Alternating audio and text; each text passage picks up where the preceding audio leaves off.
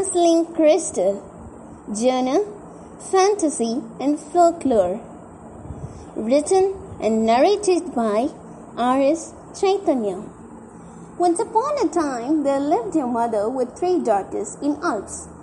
These two girls were born on mid-October. They were two girls followed close like lunar cycles. They were fondly called as sisters.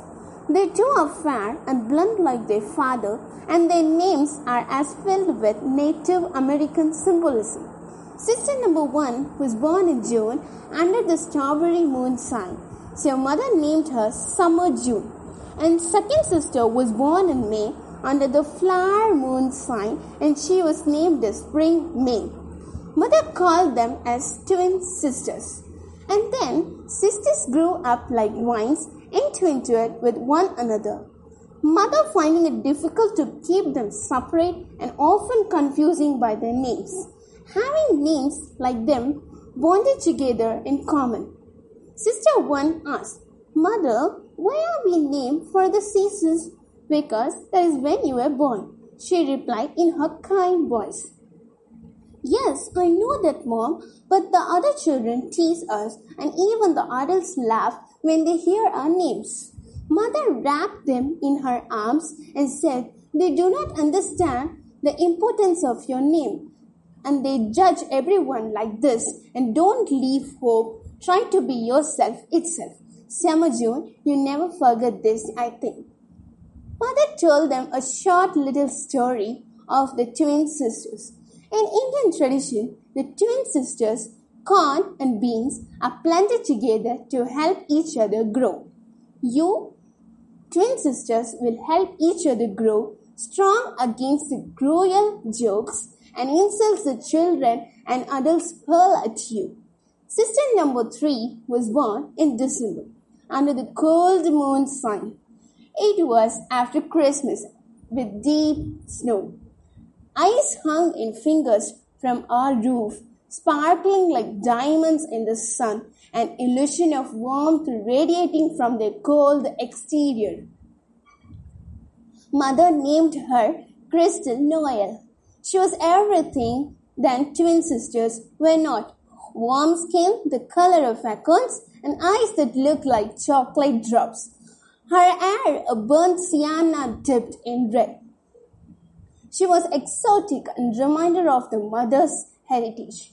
Then their mother would say, Girls, come sit and look at the stars with me. Let's eat some moon rice. She would point to her ancestors burning bright in the sky, watching us from heaven and tell us about the moon signs. Mother with great gift for gathering information was a keeper of wisdom. She is an inherent sense of right and wrong and gave us good advice in an honorable way. Summer, your sign is a strawberry moon. I named you for the beautiful summer day that was ripe with opportunity.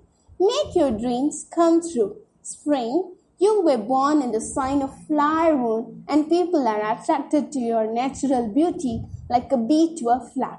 You are lucky in life. I name you for the spring and all its bounty of new gifts. Crystal, you were born under the cold moon sign and I knew you would face adversity, but you have an inner warmth that glows and radiates outward.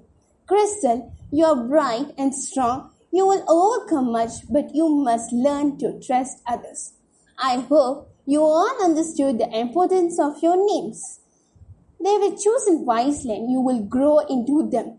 Wear them proudly and never forget One day, our mother called us outside to look to the heavens so we could see crystal in a dancing star as it burst across the black abyss of space. Element is still present within our hearts. We feel the presence in the warm brown acorns that fall into the earth in autumn and in winter the ice that hangs from the trees and the snow that sparkles life with millions crystals. So the moral is there is a story behind every person. There is a reason why they are the way they are. Think about that before you judge someone. So don't judge a book by its cover. Thank you.